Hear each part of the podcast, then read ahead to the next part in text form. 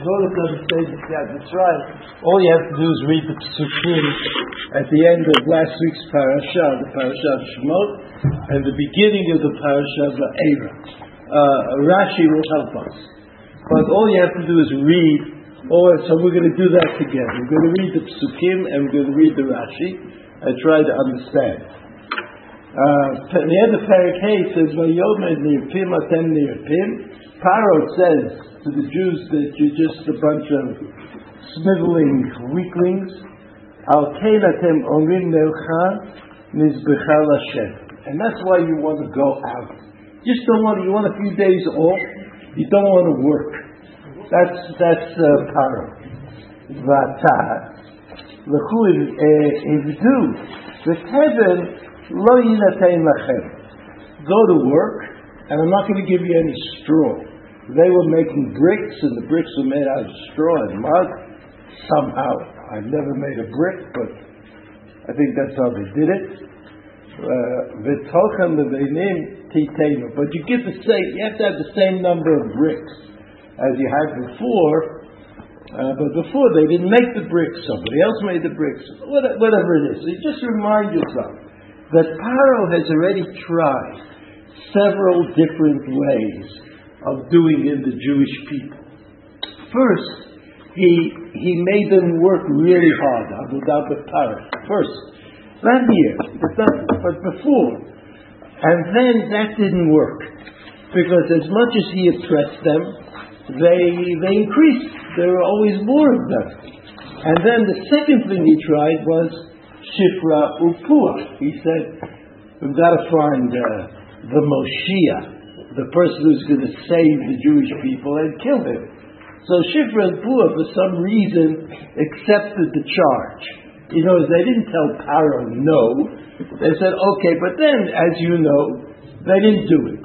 They said, they made up a story.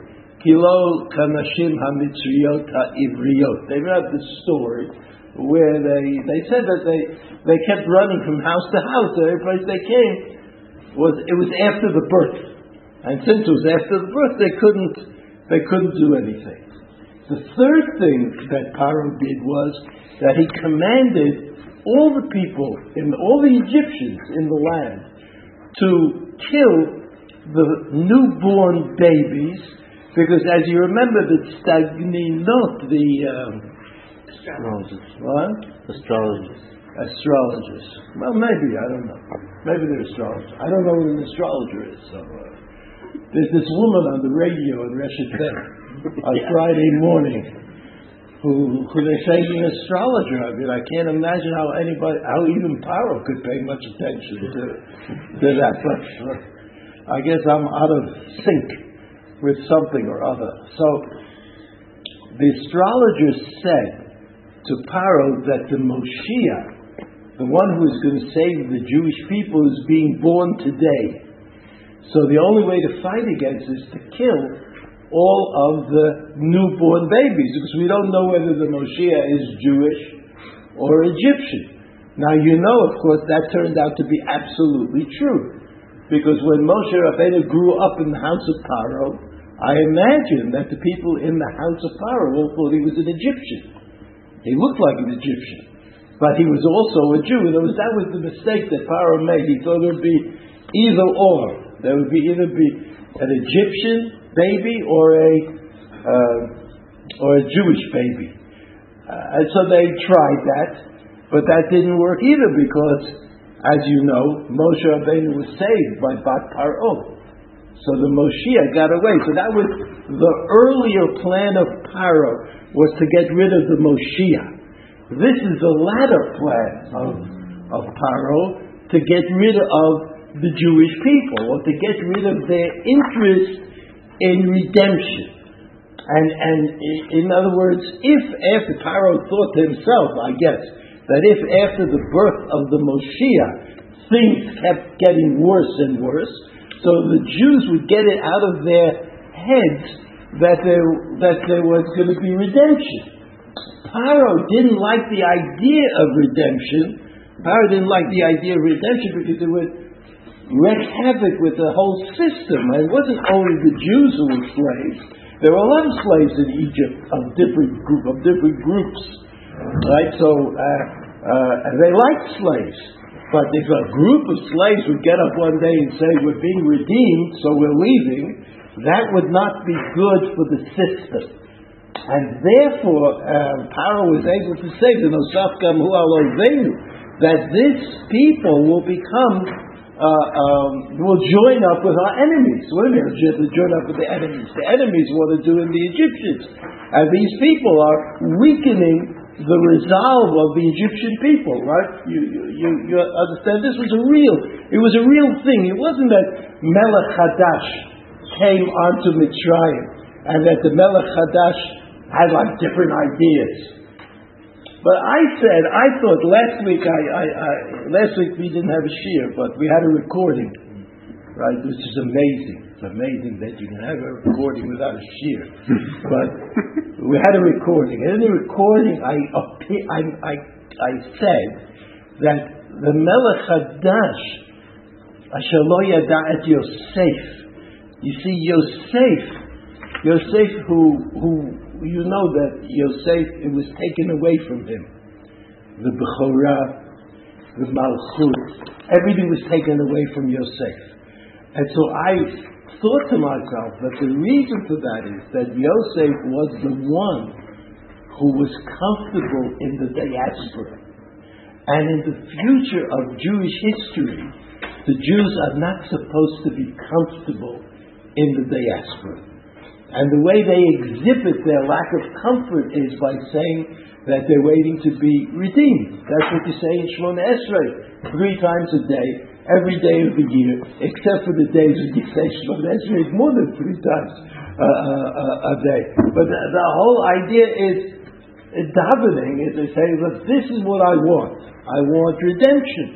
I want Jerusalem. I want David Hamelech. That's what you say all, all the time. Who didn't say that? Yosef. Yosef was very much at home with, with the Egyptians. So when, as long as Yosef was in charge, it seemed to the Egyptians that redemption of the Jewish people was on the back burner, so to speak. But when Yosef died, it all came out again. There was no one to protect them. So they were interested in redemption. They were interested in redemption. So the law came Pharaoh and he said, I can't let this redemption take place. And since uh, in uh, the mind of Pharaoh, redemption was a technical matter, you needed a Moshiach, you needed a, a good timing, it had to happen. So he, he worked against the redemption because he thought that that would be very bad for, for Egypt. So finally, the Pasuk says, the Pasuk says, Pasuk of Bet, Vayashav Moshe Hashem, Vayoma Hashem Lama Hariota Lama Zeh, Lama Zeh Shelachtani. And this is the amazing, the amazing thing. Here's Moshe Rabbeinu, Moshe Shel Yisrael, and he says, Lama Hariota Lama He goes to God he says, why did you do this terrible thing to the people? Lama Hariota Lama Lama Zeh Shelachtani. If I can't produce redemption, even step by step redemption, something that would indicate to the people that that time has come, what exactly am I doing? Am I doing here? And then uh, the pasuk says, "Let's pasuk bati el hazeh hitzalta et amecha." I mean, it's quite an accusation that Moshe Rabbeinu is making against his shlichut, against his his uh, uh, position, and against God. Since you sent me, since I have come, things have taken a turn for the worse. And that's not called redemption. That's not geula. That's not geula. That's something else. The opposite of geula. So here you have a kind of crisis of faith. A crisis of faith, but it's not just a crisis of faith as, as, as God will explain, and Rashi will explain what God says, that the crisis of faith is not I mean, it's a real, it's really a crisis of faith. It's about the promise of redemption. If God promises redemption, is there going to be redemption or not? You remember that this all started with Avram Avinu, right? Avram Avinu said, "Eda ki irashena." You remember that God promised Avram Avinu two things: progeny, like you'll be a great nation, and Eretz Yisrael. About progeny, uh, uh, uh Avram Avinu didn't say a word, but about Eretz Yisrael. Avram Avinu said, "B'me'eda ki irashena." How am I to be sure that I will inherit the land? Now, what kind of question is that? How could Avram Avinu say to Hakadosh Baruch Hu? How could he answer? Because if you go back in history, when Avram Avinu came to Eretz Canaan, you remember there was a famine in the land, and Avram Avinu left. What do you mean he left? Why did he leave? Why did he? There was a famine. But didn't God say that you will inherit the land and you'll live there and send him there? And doesn't that mean that God would make it possible for Avraham to live and not make it impossible? So that that you uh, have to understand that there was some doubt. There was some doubt in the minds of the greatest people, Avram Avinu and Moshe Rabbeinu, as to the meaning of a promise. When God promises that something will happen, will it necessarily happen? So guys, go back to Bamei Dakir Shena. What did Avraham say to God? What did Avraham say to God? What if we don't deserve the land? What if my children don't live up to the standard? What happens if we, we have to be punished and are kicked out of the land? That's what Avraham Avinu uh, uh, uh, said. After we get kicked out. And so when the famine came, when the famine came to Canaan for Avram Avinu, Avram Avinu said, look, you know, maybe I, there's something wrong with me. Maybe I'm not yet living up to the standard. Maybe God has decided that the inheritance of the land of Eretz Canaan does not yet begin. Does not yet begin. That's what makes people nervous about the situation in, in Eretz Israel today. On the one hand, we're very grateful that Eretz Yisrael is ours. Again, on the other hand, we might be a little bit nervous about whether we deserve it long term or not. Right? I'm not talking about Satmar Hasidim, I'm talking about everybody. Everybody understands that, that to get the bracha, everybody would agree, if you learn the Chumash, to get the bracha of Eretz Yisrael, you have to somehow deserve that bracha. I mean, whatever the definition of deserve is. But somehow you have to deserve it. And it's not clear, it's not clear that the sum total of the people in Eretz Yisrael can claim that they deserve Eretz Yisrael. So you remember the Ramban. The Ramban, when he discusses, when he points out that Avram Avinu brought his wife, remember his wife Sarah, and he told the king of, uh, of Egypt that she was his sister. Yes? Remember that story? Yeah. So, no, in modern times it's been a kind of a different. Uh, uh, I know uh, Speiser wrote this uh, well known article about the wife sister motif in ancient, the ancient Near East, by which he meant that there were wives who were called wives and there were wives who were called sisters, and maybe Avraham didn't lie, but the Ramban thought that he did. And the Ramban said about Avram Avinu, Chata. That's what the Ramban says. That he should never have said that it was his sister, but he should have said straight out that it was his wife. So you could say to the Ramban, but Avram Avinu was Bikuch Nefesh. He thought they would kill them all. If, if, if Paro knew it was his, that it was a sister, she wasn't like, you know, a single woman available, that, then he might get a little excited about it. Why does the Ramban say Chet Chata Bishkogas? It must be, it must be that the Ramban thought that God, that Avram Avinu should have depended on God's promise that, that, eh, that he would be able to go back to Eretz Yisrael and live there. So that, that, I guess there's always this question, this question about where does depending, how much do I depend on the promise, and how much do I do on my own? How much do I try to live? and not die, as though that was a, a competing value. Well, they're not always so easy to understand why that might be true. So that's what that's what uh, Moshe Rabbeinu is saying. Says La'am. That was not part of the bargain. It's supposed to be. It's supposed to be Geula. And if Bnei Yisrael is not worthy of Geula, Lo you know, that, so why did you send me? Why did, why did I have to come here? Just so that they should feel that they're not worthy of, of redemption? And what sort of shlichut, what sort of, of charge is that? Avram Avinu, Avram Avinu, Moshe Rabbeinu says.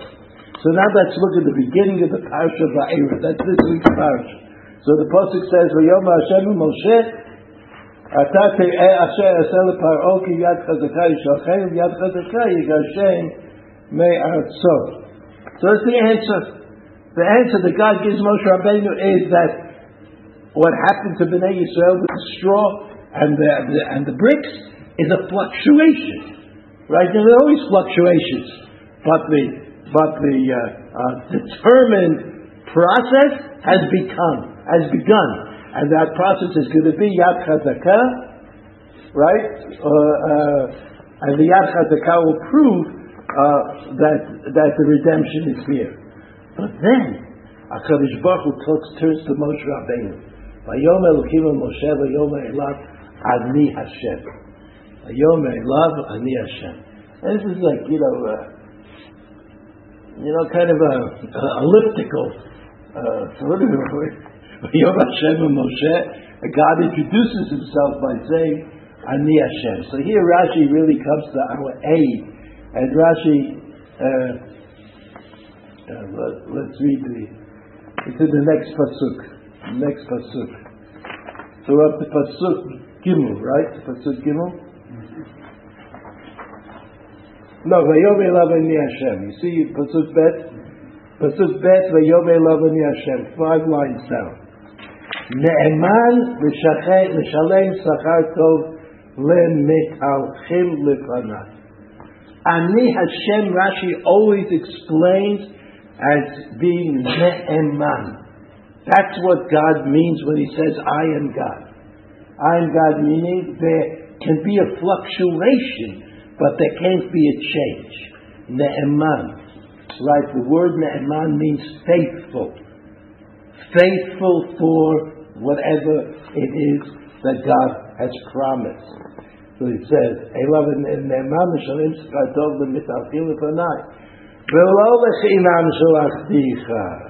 I did not send you here for no reason at all. Devarai shedibati la'avot harishonim. But in order to establish, to make, to process the promise that I promised the you the avot Avram Yitzchak Yaakov. But Lashon Hazem Atzinu Shu Nidrash Mekava Mekomot Ani Hashem Nehaman Mikara.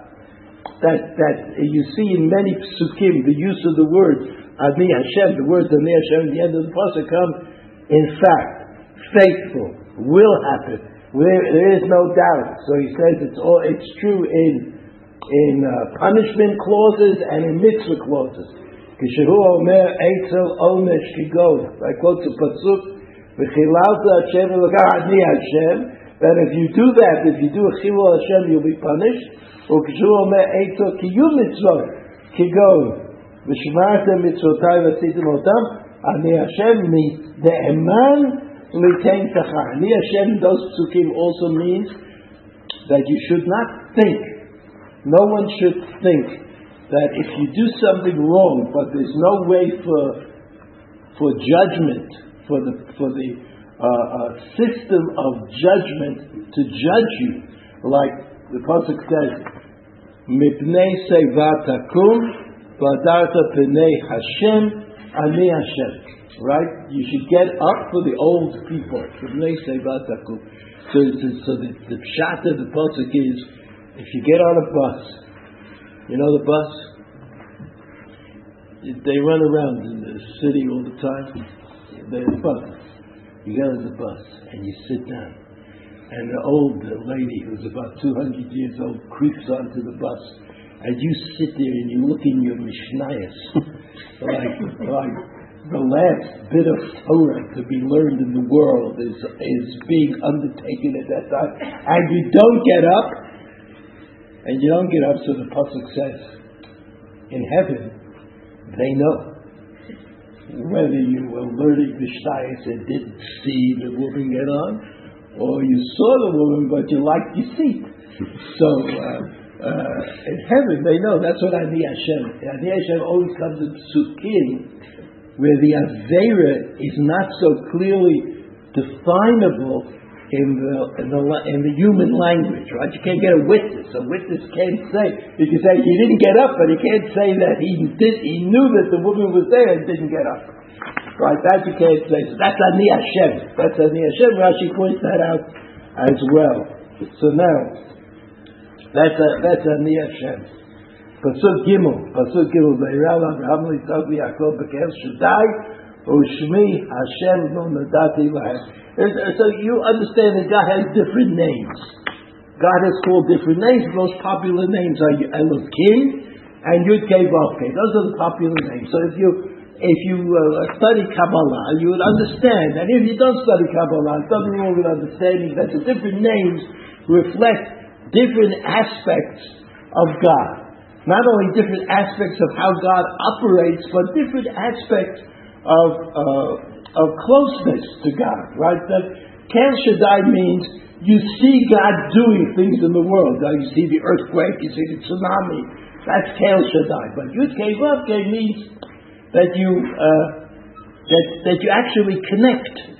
You connect to uh, to God. You speak to God. So that speaking to God is Yud Kei is more like Yud Kei Vav Kei.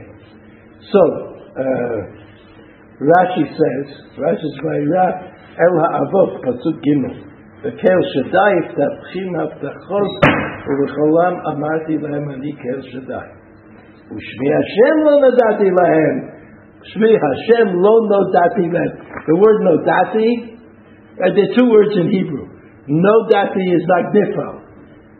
It's like it's like uh, I. It happened to me, and hodati is I. I did it to him, right? to, to me and him, it's a, it's a problem. All the Rishonim notice that this is a, a strange word, lo nodati lahem. It should be lo hodati lahem. I didn't tell them.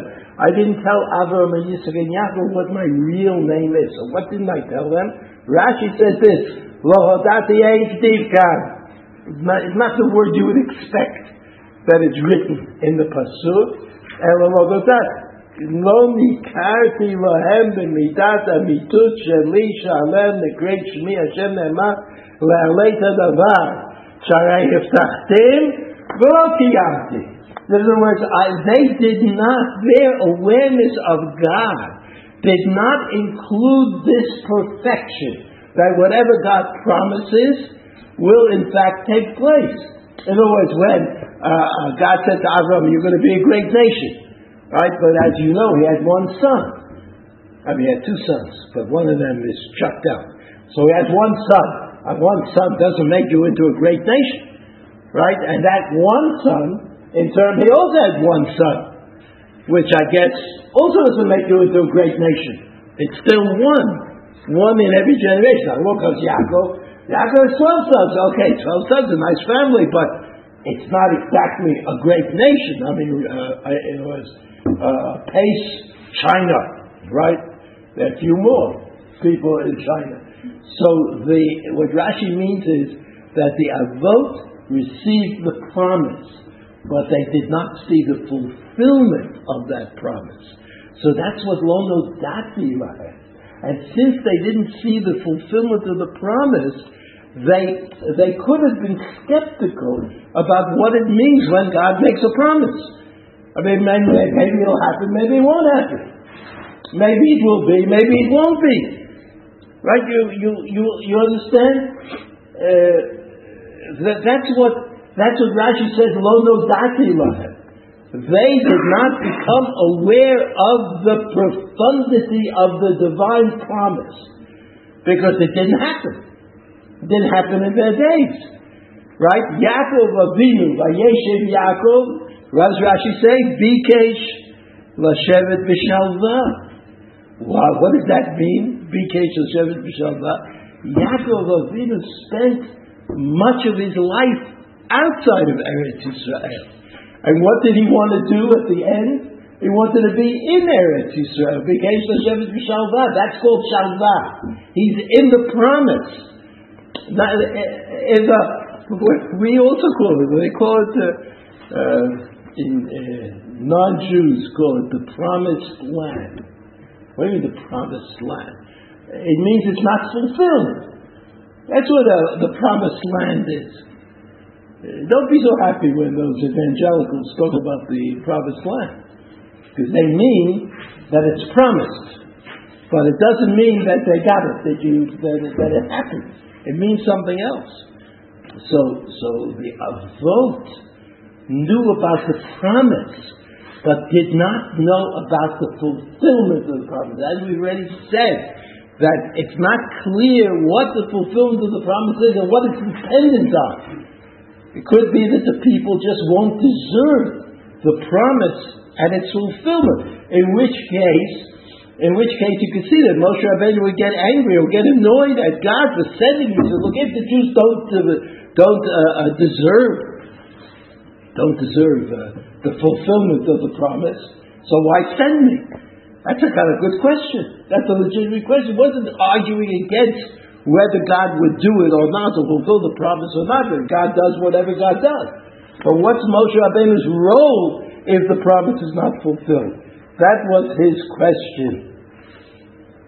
Uh, okay. Okay, that's what that's what he says. Pasuk Hey. Pasuk Hey. וגם אני שמעתי את זעקת בני ישראל, אשר מצרים מעבידים אותם לשרת בריתי. so here you have a, like a tricky pasuk. And God says, I heard Bnei Yisrael crying out to me. That's Veskoret Briti. What is Veskoret Briti? What, what, what could that possibly mean? And I remembered my covenant. You remember, God doesn't remember, forget.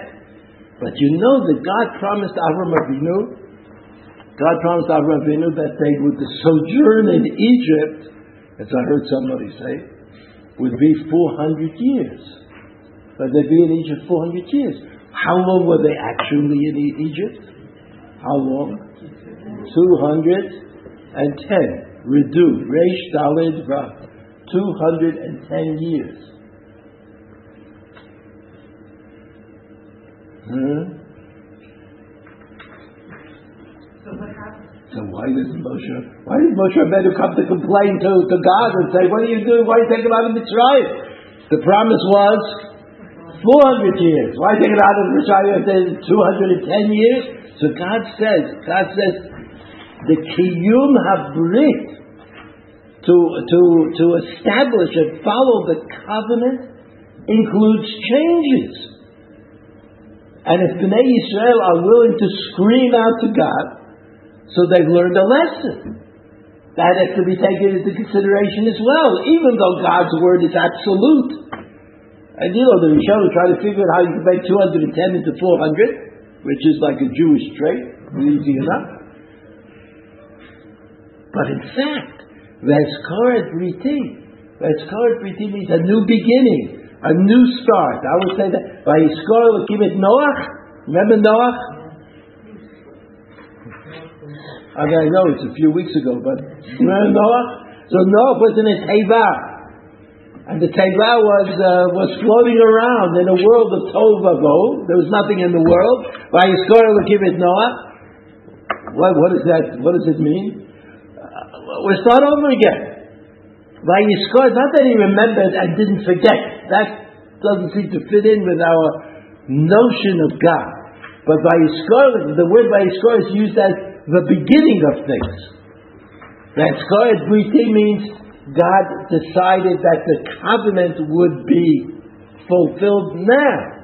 A new beginning. Okay, not 400 years, 210 years. 210 years because because the Jews deserved it. And that's what he says to Moshe Rabbeinu. He says, how can you compare this business about the straw with the fact that we have that 210 years is all there is out of 400. God remembered. God started over again. So this is like sort of a little mutavor to Moshe Rabbeinu. The only thing you think about is the teben, is the straw.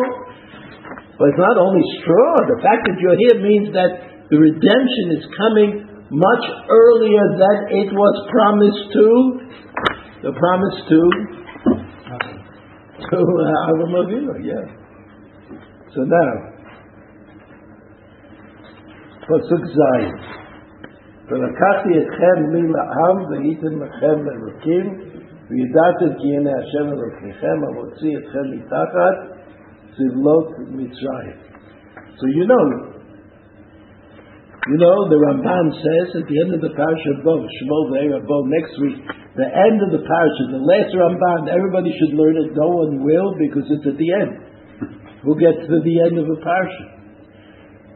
But maybe start from the end. You could try, you could try that. That's a sort of a thought. The Ramban says, Yetziat Mitzrayim, a lot of things happened in Yetziat Mitzrayim, but one of them was that we learned that God is in charge of the world. How did we learn that? We learned that from Yetziat Mitzrayim. That's why they were makot. They were makot because in every confrontation between whatever power there might have been Paro's power, the people's power, the Chartumim, the Tzadminut, all those powers were beaten down in the course of Yetziat Mitzrayim by Kodesh Baruch Hu, which indicates to us that God is in charge of the world. And the fact that God is in charge of the world means can only have happened the Ramban, very the Ramban, I'm not arguing philosophy. The Ramban said that could only have happened if God created the world. And the only thing that would give God ba'alut, ownership, of the world, of the created world, was that He created the world. And that's why in Kiddush, on Friday night, we want to say, we want to say it's Shabbos, right? That's what we want to say, you know? Say, hey, it's Shabbos. Friday night, Friday night, it's Shabbos, right? Is that true? We want to say, we want to declare that it's Shabbos. In fact, the, the halacha calls it a dut we want to give a witness that it's Shabbos. But how can we give a witness that it's Shabbos? We were not there when God created the world, to the best of my recollection. I mean, how can I say that God? How can I say that I know God created the world if I had not yet been created? I mean, you know, some people think in these terms. So the Ramban says, "Oh, it's easy because you were there. At Mitzrayim." And Yetziat Mitzrayim proves that God is in charge. And God could only have been in charge if, if God created the, the world. I mean, you couldn't be in charge if somebody else created the world. Or some other power created the world. So it must be God is in charge. That you learned that from Yetziat Mitzrayim. And that's why you say Zecher Yetziat Mitzrayim in the Kiddush on Friday night. Even though you know that Zecher Yetziat has nothing to do with Shabbat. I think, I think we could all agree but with the Ramban's explanation, the Ramban's explanation, it, it clarifies. It clarifies that we have to hold on to something. We have to be able to say something about the created world in order to have Shabbat. So what we say is Zecher Yetziat Mitzrayim. That's what we say about the world that was created. You see, God is in charge. If God is in charge, that means that God, the in charge, must have come from the, the power of, of creation. And that's what uh, that's what the pasuk says. the pasuk says, "L'chein emol b'nei Yisrael ani Hashem l'tzeiti yichem mitachat shivlot Mitzrayim v'tzalti yitchem avodatam v'galti yitchem Yisrael v'tzuyam mishpatim g'dodik v'akachti yitchem v'ila'am v'ayiti lachem לאלוקים, וידעתי כי הנה השם אלוקיכם, הוציא אתכם מתחת סודלות מצרים. What is וידעתי? What is it you're going to know? כי אני השם אלוקיכם. Because the process of Yetziat Mitzrayim, and uh, when we drink, we drink four cups of wine and the of Pesach, right? We say, four shonot of geula, right? Not what we say, but say to Mitzalti, Gaalti, Lakachti, but it's not just four shonot of Geula, but there are also four stages of Geula. That's why we don't drink the four cups together. Right? The Gemara says, what if you drink four cups at the same time? Like you're in a hurry. No good. No, good. you have to you have to be able to separate one cup from the other. So we make brachot on the cups of wine, right? which is definitely a separation, as though each cup of wine was a separate mitzvah. And therefore, retrospectively, we could say each lashon of geula is a different aspect of geula. It doesn't happen geula. It's not just a, a kind of a breakdown of geula, but it's a process, right?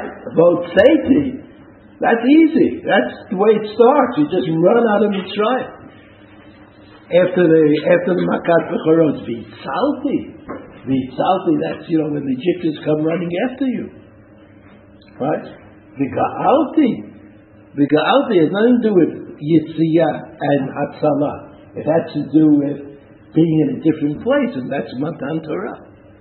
And Velakachti has to do with building the Mishkan, probably. We will talk about that in the future. So, that's what the Pasuk says. Okay? Now we're up to, up to Pasuk 10. וידבר משה כן אל בני ישראל. I mean, we don't have, we don't know exactly what uh, Moshe said to Bnei Yisrael. Like, like, if I had to summarize what God told Moshe Rabbeinu, God told Moshe Rabbeinu, Ani Hashem, don't have any doubt. Don't have any doubt about what's going to be. It's going to be the way I told you and I sent you and but it's not clear that that was enough for Moshe Rabbeinu's message to Bnei Yisrael. It's not clear. Pasuk, uh, Pasuk Tet, again. Pasuk Tet. Chet? No, Tet in the, in the Chumash. וידבר משה כן על בני ישראל, ולא שמעו על משה מקוצר רוח מעבודה קשה. In other words, what do you mean, lo shamu mikotzer I would say, I would say like Moshe Rabbeinu is telling them philosophy. Or theology, if you like that word better. And they're like, it's the case being read how to get the straw for the bricks. So this is called a lack of communication. Lo shamu el Moshe. They say what Moshe Rabbeinu is talking about. Right? Mikol Teruach, you can't just, you know, I mean, you're not going to do philosophy while you're sweating on, on the bricks. It just doesn't make sense. Lo shamu Moshe Rashi. Lo kiblu They didn't see this as being as being something that, uh, that helped them. They, they didn't feel good about themselves. Because Go Mishu Meitzar, Ruchol Neshimatok Tzara. Rashi explains why it's called in Hebrew Kotzer Ruach. You should always close yourself up.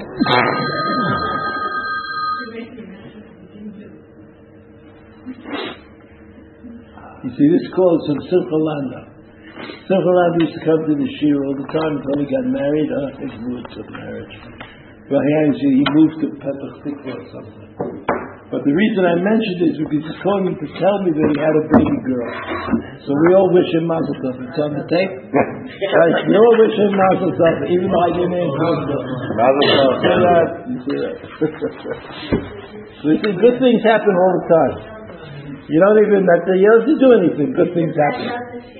But very active and passed on to sheep. Right, right, right. He, but he moved to Petach Tikva and abandoned us. So that's what Rashi says. Rashi says, you know, Kol is a kind of a phrase, a Hebrew phrase. Uh, right? Karov ve'inyan zeh shamati parasha zo b'Rabbi Baruch Rabbi Eliezer. Baruch Baruch is one of the rebellion of Rashi right? In the, the lived at the same time. Ve'vili ra'yami mikrazeh, or uh, we'll skip this. Because he sees a pasuk in, in Yirmiyahu that says something similar, and then we want to get, but we want to get quickly to uh, the Gam Hakimoti. You see pasuk tet again. If you look again at the pasuk, uh, the pasuk yud. Uh, V'gam hakimoti. Where does it say v'gam hakimoti? What pasuk? Dalet. Right. You see the pasuk?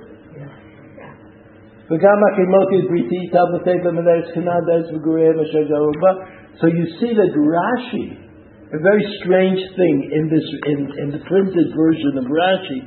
Rashi starts over again. In other words, he's already explained pasuk chet, and now he goes back to pasuk dalet, and he gives another interpretation, and that's what we are very interested in. Gam hakimoti ukshebikesh Abraham lekvor tzara lo motza kever ad shekana b'damim rubim. Abraham Avinu wanted to bury Sarah in his country, in the country that God had given him. But he couldn't find a place, and he had to buy a kever from Ephron Hachiti in order to. It, it doesn't. In other words, by buying the kever from Ephron Hachiti, obviously that protected him. It was Avram because you know we have a lot of. Uh, there are a few stones here and there in Israel, and there were probably a few stones around when Avram Avinu uh, had to bury uh, Sarah, but he didn't want to bury her in a place that was hefker, that anybody could come in and take apart. He wanted to bury her in a place that was safe. The only way that Abraham Avinu could find a safe place to bury his wife was to buy land from the recognized owner of the land. Because then everybody else would understand that it now the land passed on to the uh, to the to, to the jurisdiction of Avram Avinu, and no one would bother it, or no one bothered it much. So Avram Avinu had to buy land from Ephron Achiti, land that he owned by divine fiat, and and and bury his wife there. So Avram Avinu could have said, "Well, how come the promise of Eretz Yisrael is not working?" That's Avram Avinu, right? Then Yitzchak Yitzchak he dug wells to be able to give uh, uh, to sustain his flocks, and they came the Philistines and others. They came and they said, you know, who who, who allowed you to dig these wells? And they closed them up. They closed up the wells. That was Yitzchak, and then Yaakov, Vayikenet Chelkat Sadeh, Lintoto Halo. He had to buy property in order to set up a home in Eretz in Eretz Yisrael. Velo hirheru achar midotai. And none of them, Avram, Yitzchak, and Yaakov, none of them said, what happened to the promise? Why did God do this to me? How come it's not happening? Nobody said, Lo hirheru achar midotai means they didn't have second thoughts about the divine promise. They believed absolutely in that divine in that divine promise. Uh, one second. I've lost it here. Here, here. Ve'ata. And you, Moshe Rabbeinu, you said, lama hare ota la'am hazeh. Right, the end of Parashat Shemot. And so, uh, Rashi then says, Eina medrash mityashev achar hamikra.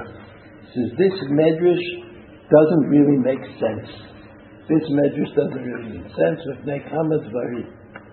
There are several reasons that I don't like this interpretation. Achat, Shalom Ne'emar, Ushmi Hashem Lo Sha'aluli. But they said, V'im Tomar Lo Ha'odiyam Shekaf Shimo, Harei Tchila Shenigla L'Avraham, Ben HaBetarim Ne'emar, Ani Hashem, Asher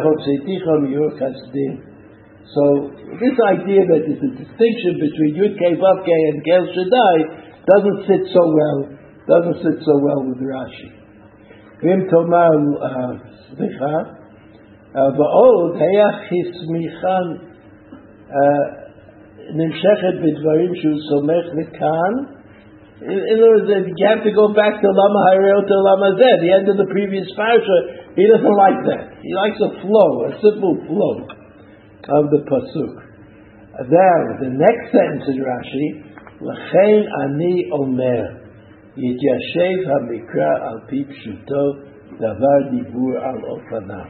I think that the psukim have to be understood in the order in which they appear. And you could also say a drosha, but you have to be able to distinguish between pshat and Drash. This is like, you know, they call it a seminal Rashi. But it doesn't mean we understand it exactly. Kol divrei no nitzatzot. In other words, uh, there are many different ways of learning the psukim but there only there's only one shot. That was Rashi's Rashi's thinking on the matter. There's only one thing, one interpretation we call pshat.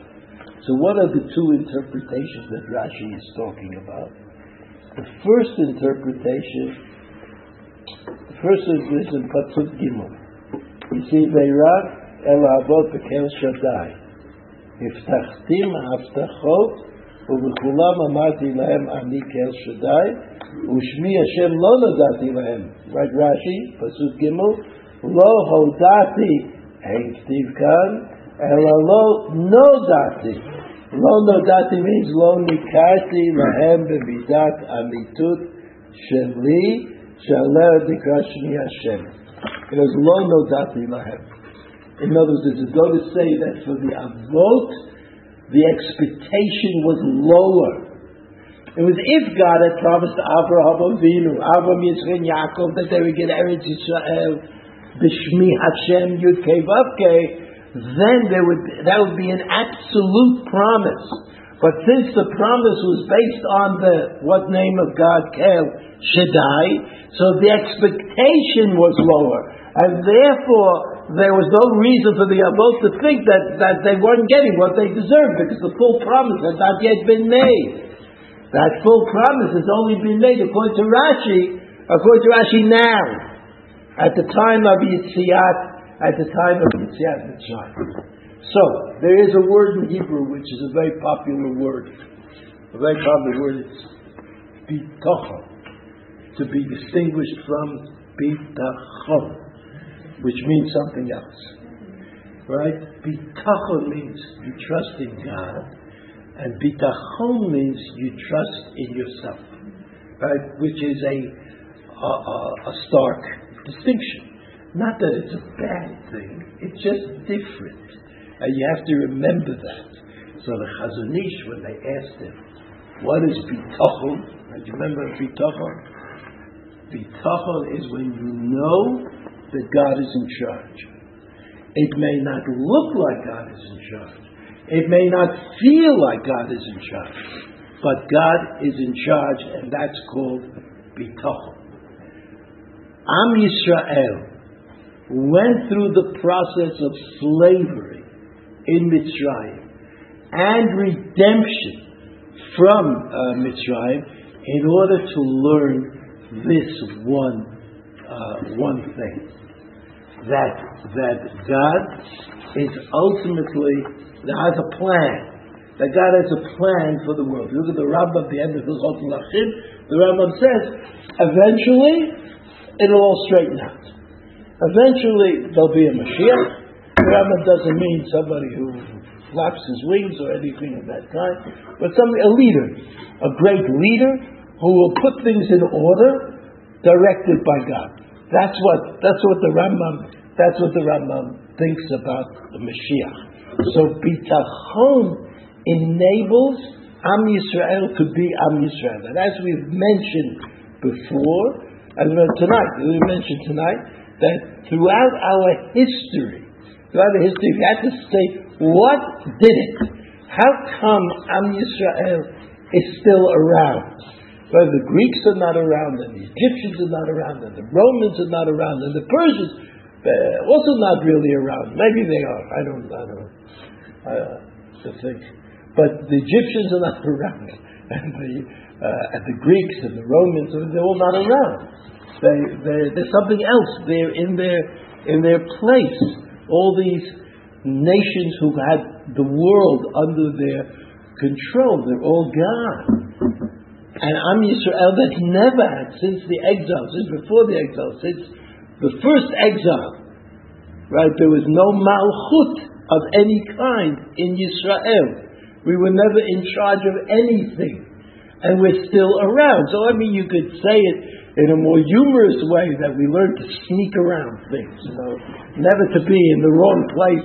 Not never. We were in the wrong place many times, but more or less we managed to sneak around.